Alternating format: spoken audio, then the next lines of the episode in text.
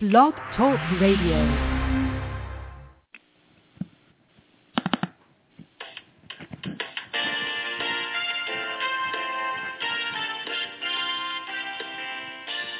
Good evening and welcome to the Coffee Klatch.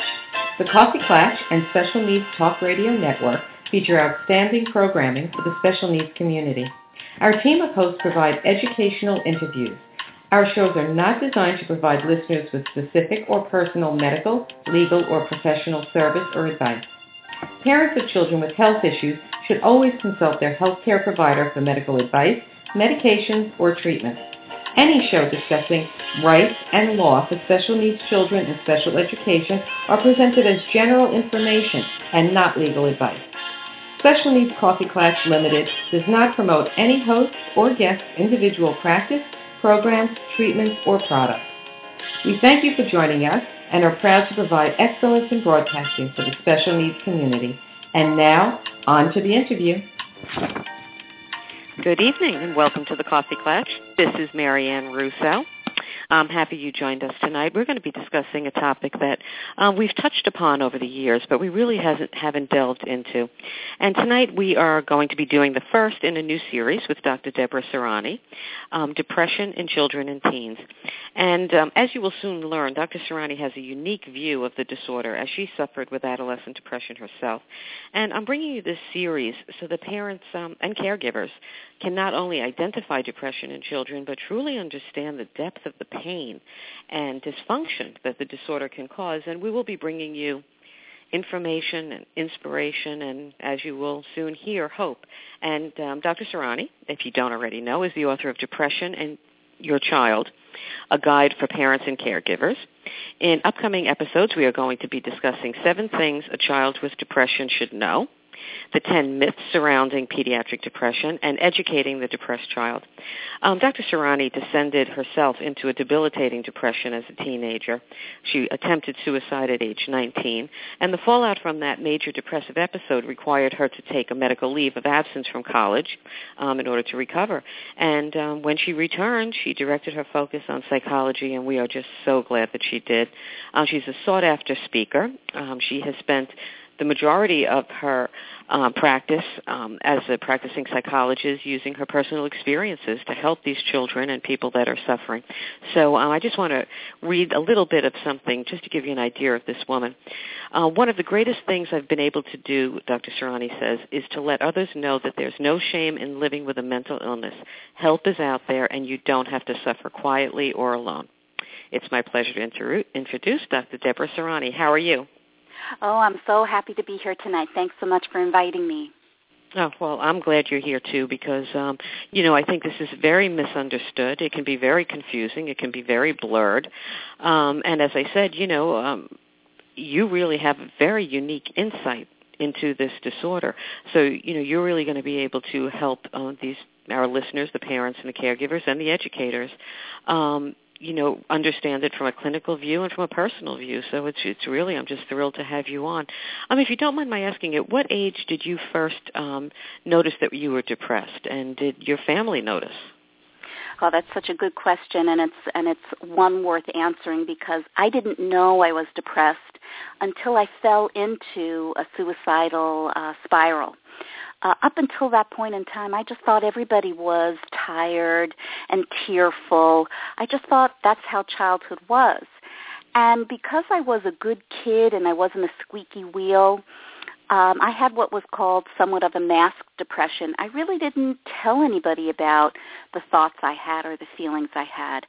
So my teachers, my parents, very few people uh, really even took notice that I was struggling with something, of course, until the worst event happened. So, um, you know, it's it's a very tricky kind of illness for for those kids and teens who are outwardly depressed. We can see them and we can tend to them right away.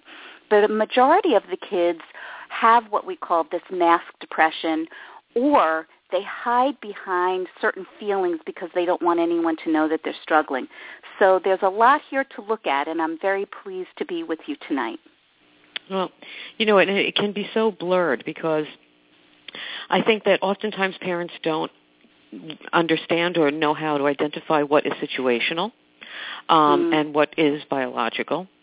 Mhm. Um, so you know it can be very difficult. What's hormonal? So you know I think that sometimes these kids fall through the cracks, and you know as in your case you were very fortunate, but others aren't, and it could be a very dangerous situation. So why don't we start off just with the basics um, for for this show um, about pediatric depression? So what is pediatric depression, and is it the same in children as you would see it in an adult? Well, no, it actually isn't what we would see in adults, and that's what makes this tricky. What's hard about pediatric depression is that most kids are going through certain growth stages, so we tend to think if they're moody or irritable or sad or tearful, that it's just something that they'll get through. Uh, whereas as adults, we kind of are more articulate and we're well aware of the struggles that we're going on with. So adults are better at pinpointing when they're struggling with depression. But pediatric depression has a long history of never being recognized until maybe about 20 years ago. We never used to think kids could be depressed. But research and studies have shown that babies, one out of 40 babies can have depression. 4% of preschool-age children struggle with depression.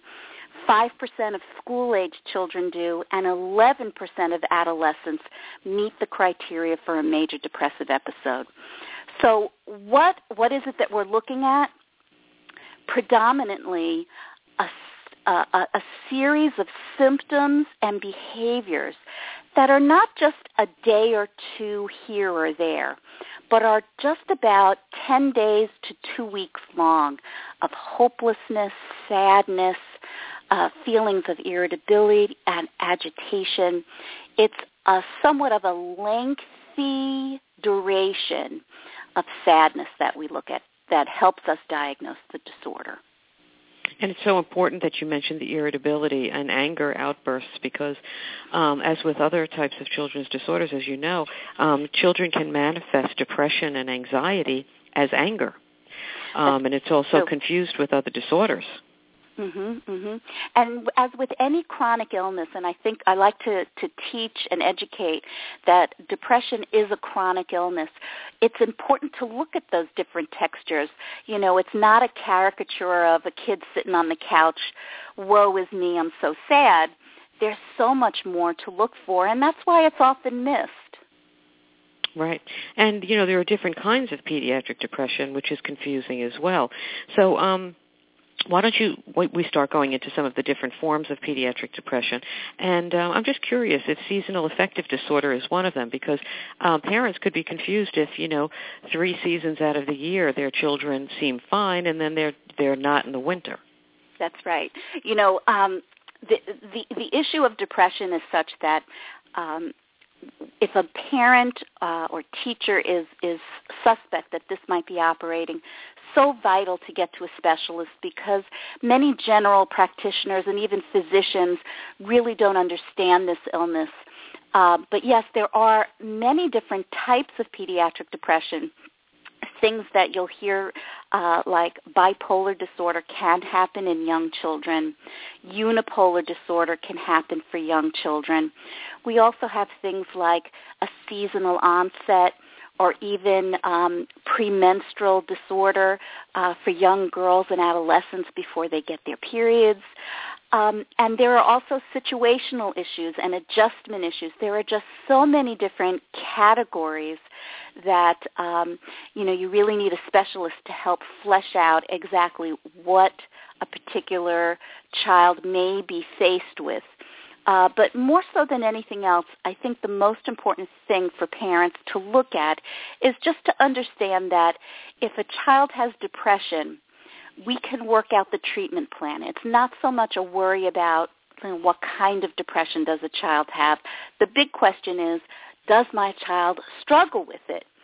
And um, you know, if so, we really can help pave the way to make it be easier for children because we don't want kids to emerge as adults with a depressive disorder. We want to get in there early and help these kids have tools and techniques and learn how to live with this illness. Well, you know, I'm glad you said that because we're going to talk about the tools and techniques later on. Um, but I wanted to talk about the onset because we're talking about early onset. And with children it's very difficult at a young age to know what they have or what they're feeling. So it can be very blurred even for clinicians.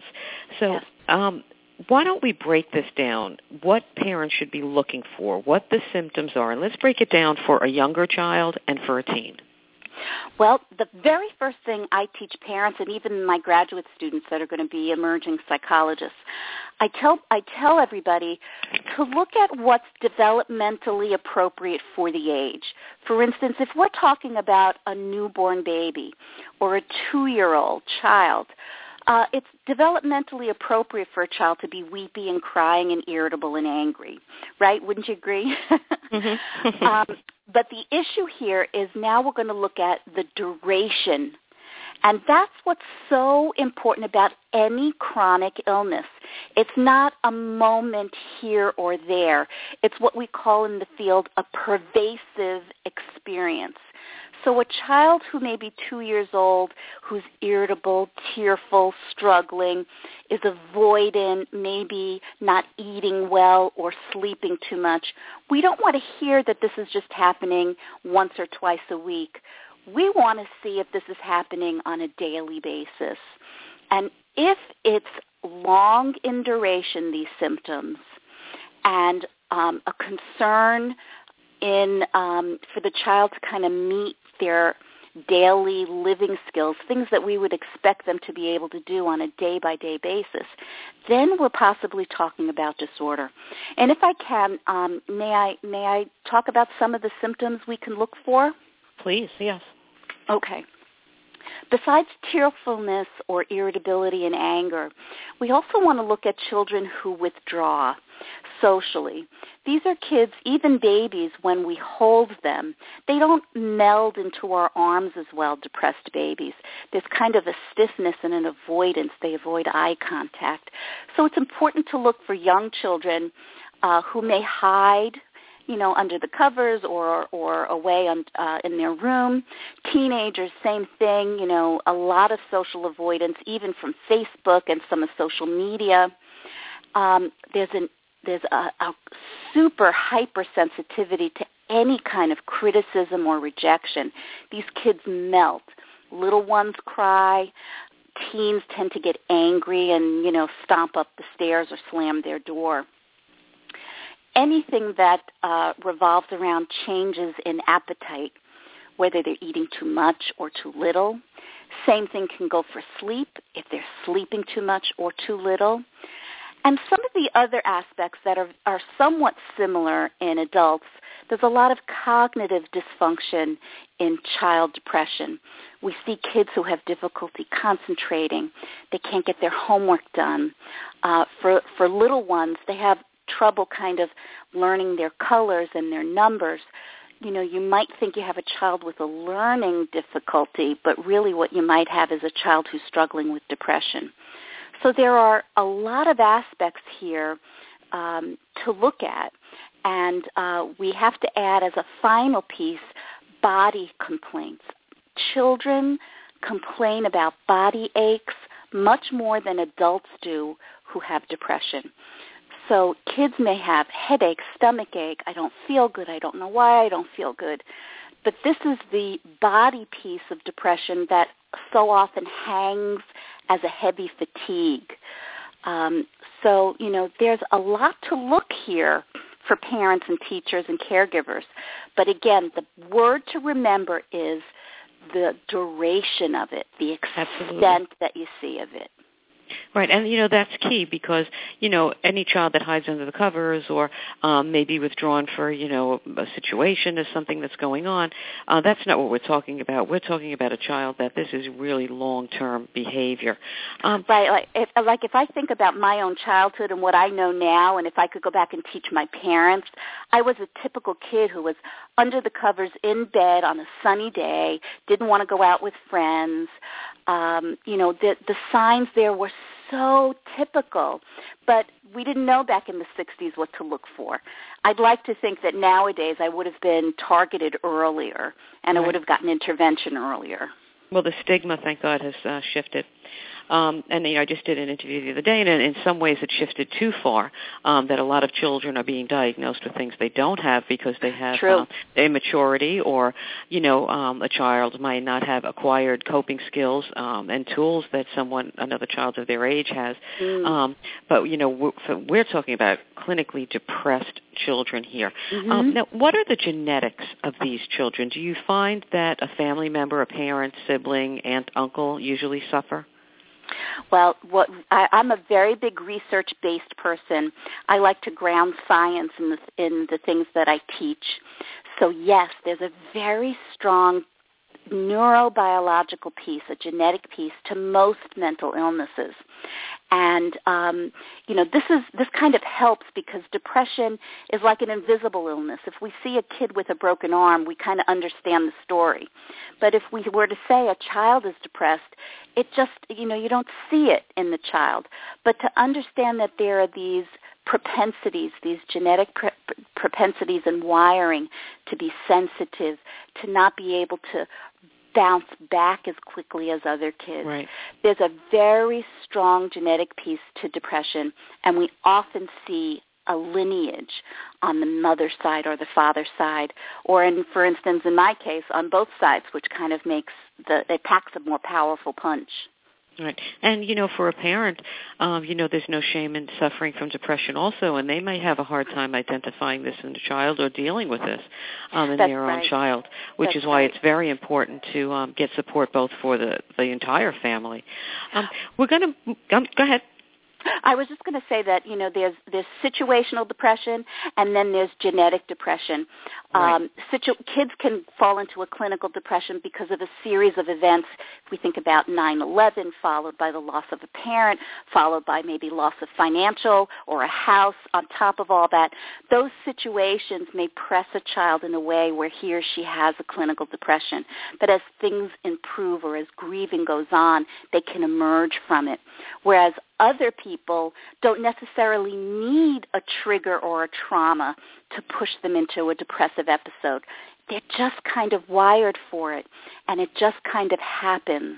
And these are the kids that often say, I don't know why I'm depressed. You know, my mommy and daddy are nice. I like my Right. sister and my brother, and you know, It's they very just they don't know. them. Yes. It's very frightening for the child because they have no idea what's going on. They don't even know what depression is, That's and right. um, you know they just know they're different.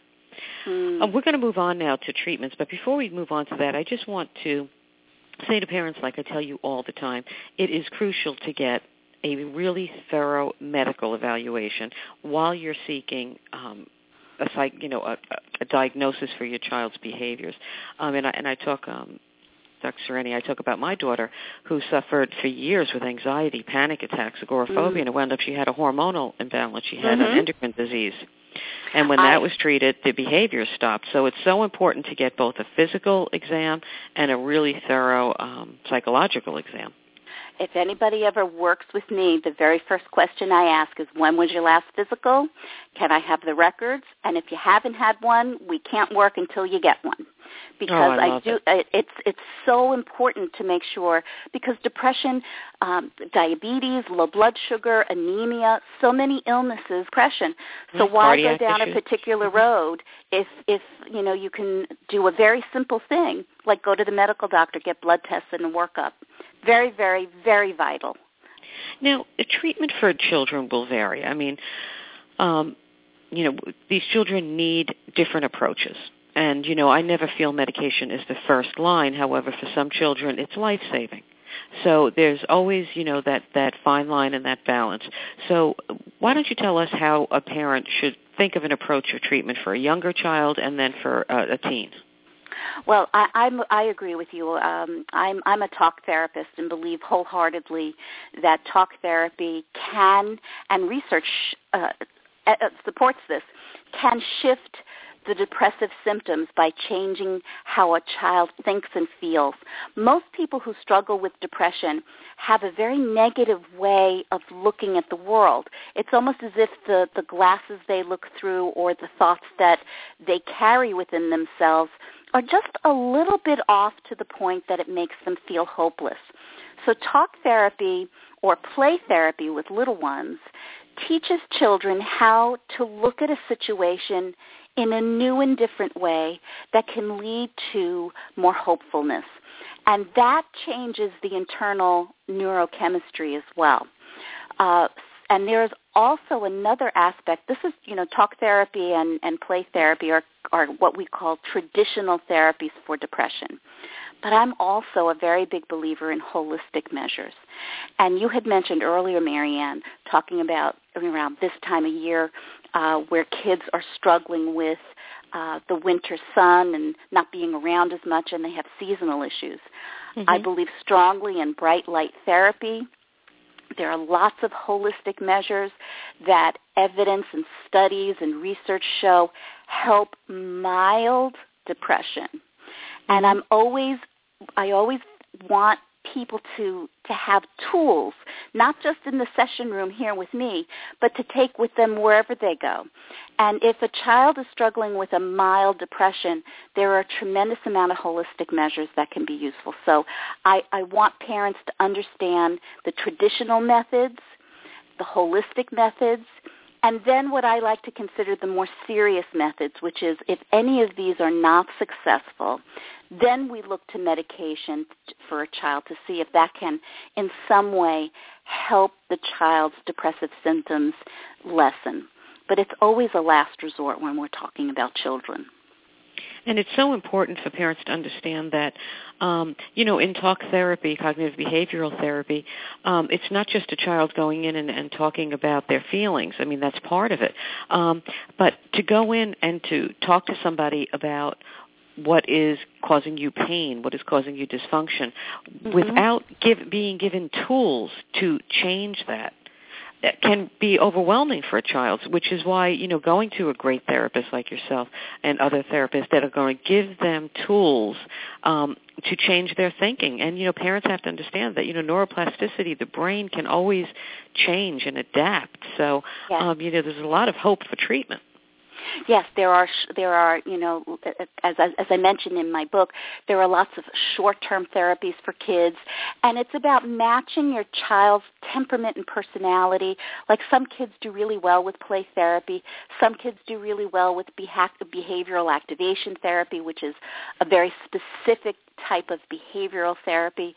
Um, you know, as I'm, as I'm sure many listeners know, the more you read and empower yourself, the more you can make healthy decisions for your for your children. So it's always about listening to your own instincts, finding a good match for what your ch- child is struggling with, and doing your own homework so you can be, you know, empowered and knowledgeable along the way. Absolutely, and one of the worst things um, that a parent can do um, with a child, and you know, it's it's it's not the blame game. I mean, it's a knee-jerk reaction, uh, especially if you're not aware of what depression is. Is to tell a child, "Well, snap out of it.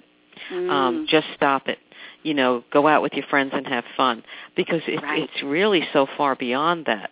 Um, so, you know, as we wrap up this interview, first of all, is this a lifelong condition? If a child um, is diagnosed with depression or is showing symptoms of d- depression as a child or a teen, does that mean they will mo- more than likely suffer through their life?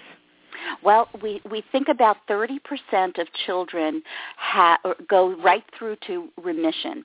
So about a third of the kids who struggle with depression in childhood won't have it again. But another two-thirds will. So this is a pretty serious and uh, potent kind of statistic. So, you know, I like to tell parents that if we can inoculate children young learn to learn how to not only deal with their own life struggles and their depressive symptoms, we help them for the future that should it come back, they'll already have these tools and techniques and, and feelings of confidence that they've done before to help them go through the tough waters in the future. But yes, depression is can be a lifelong uh, experience. It is for me but it doesn't necessarily mean that every child who's diagnosed will continue with it. And you know, openness is key too. Um, you know, if if you have a home where um, you know, there's no shame in mental illness. I always say when you hear the words mental illness, take out the, the mental and remember illness. It is an illness right. like any other. And um, right. you know, if you if you if you have a home where a child feels they can come to you and say, you know, I'm having some problems. I think I need some help. Mm-hmm. Um, you know, I think that would be you know, wonderful for these kids too, and and have that environment in school as well. You know, it's very very important that's true. I, I was just recently looking at a cartoon where in place of mental illness, they put in very severe physical illnesses. And they said something like to the cancer patient, well, just snap out of your cancer. Right. Um, uh, you know, to the person who's struggling with muscular dystrophy, just shake it off. You know, you've got to buck up and get with things. And, you know, illnesses or disorders are very difficult things and, you know, stigma is a big piece that makes it hard for, for many, but an openness and an acceptance that this is not something anybody didn't do. They weren't lazy. These kids aren't weak or failures. This is just an illness. And uh, those who have the misfortune or the genetics like myself, you know, there are ways that you can live and live well and that's my goal as a clinician is to show people that you can find a way to live with your depression. And I think also I just want to uh, mention before we um, finish up this interview that um, if you hear your child, even at a very young age, saying things like, I wish I were dead, I don't want to mm-hmm. live anymore, these are things to be taken serious. Would, am very, I correct? Very much so. Very much so. Very much so. It should be a, a phrase like that is an invitation for you to try and find out further what is my child struggling with? Even if you don't think there's anything on the table that should be difficult for your child. And that's where I think the confusion comes in. Right, mm-hmm. because parents are always looking for a reason for a behavior. Um, right. and sometimes it's just you know neurological, neurobiological. So, right. um, you know, I'm so glad you're going to be joining us, and we're going to, as I said, um, the next um, episode we'll be doing, we're going to be talking about the seven things a child with depression should know. And I was so impressed with this. Um, it, it's really it's it's something that the caregivers, teachers, parents are going to be able to share with their children to really empower them um, to deal with their illness. And then the ten myths about pediatric depression because society doesn't get it and mm. um you know the parents have to get it and one of the hardest things any parent with a child with a mental illness um deals with and this is universal is educating their child with a mental illness um so we're going to talk about advocating for your child educating your child and um how to best deal with exacerbations and other problems that are going to arise. Sounds good to me. So tell us a little about your book and where parents can find it.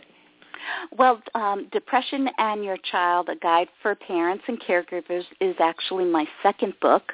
It's available at Barnes & Noble, in stores, online, um, and um, it's just a, a book I was so very, very happy and proud to be asked to write. My publisher asked me to write this book um, because there hasn't been something out there that really highlights. So, um, you know, it's it's woven with some of my own personal issues as well as a lot of research. Like I said, I like to really ground, um, you know, whatever I write in science.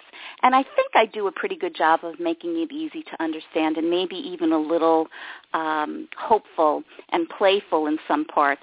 Because oh, I think fantastic. I think living with a chronic illness, you, ha- you have to be realistic and you have to have some sense of lightness in your heart because there are some dark days out there, but it doesn't mean that all the days will be dark.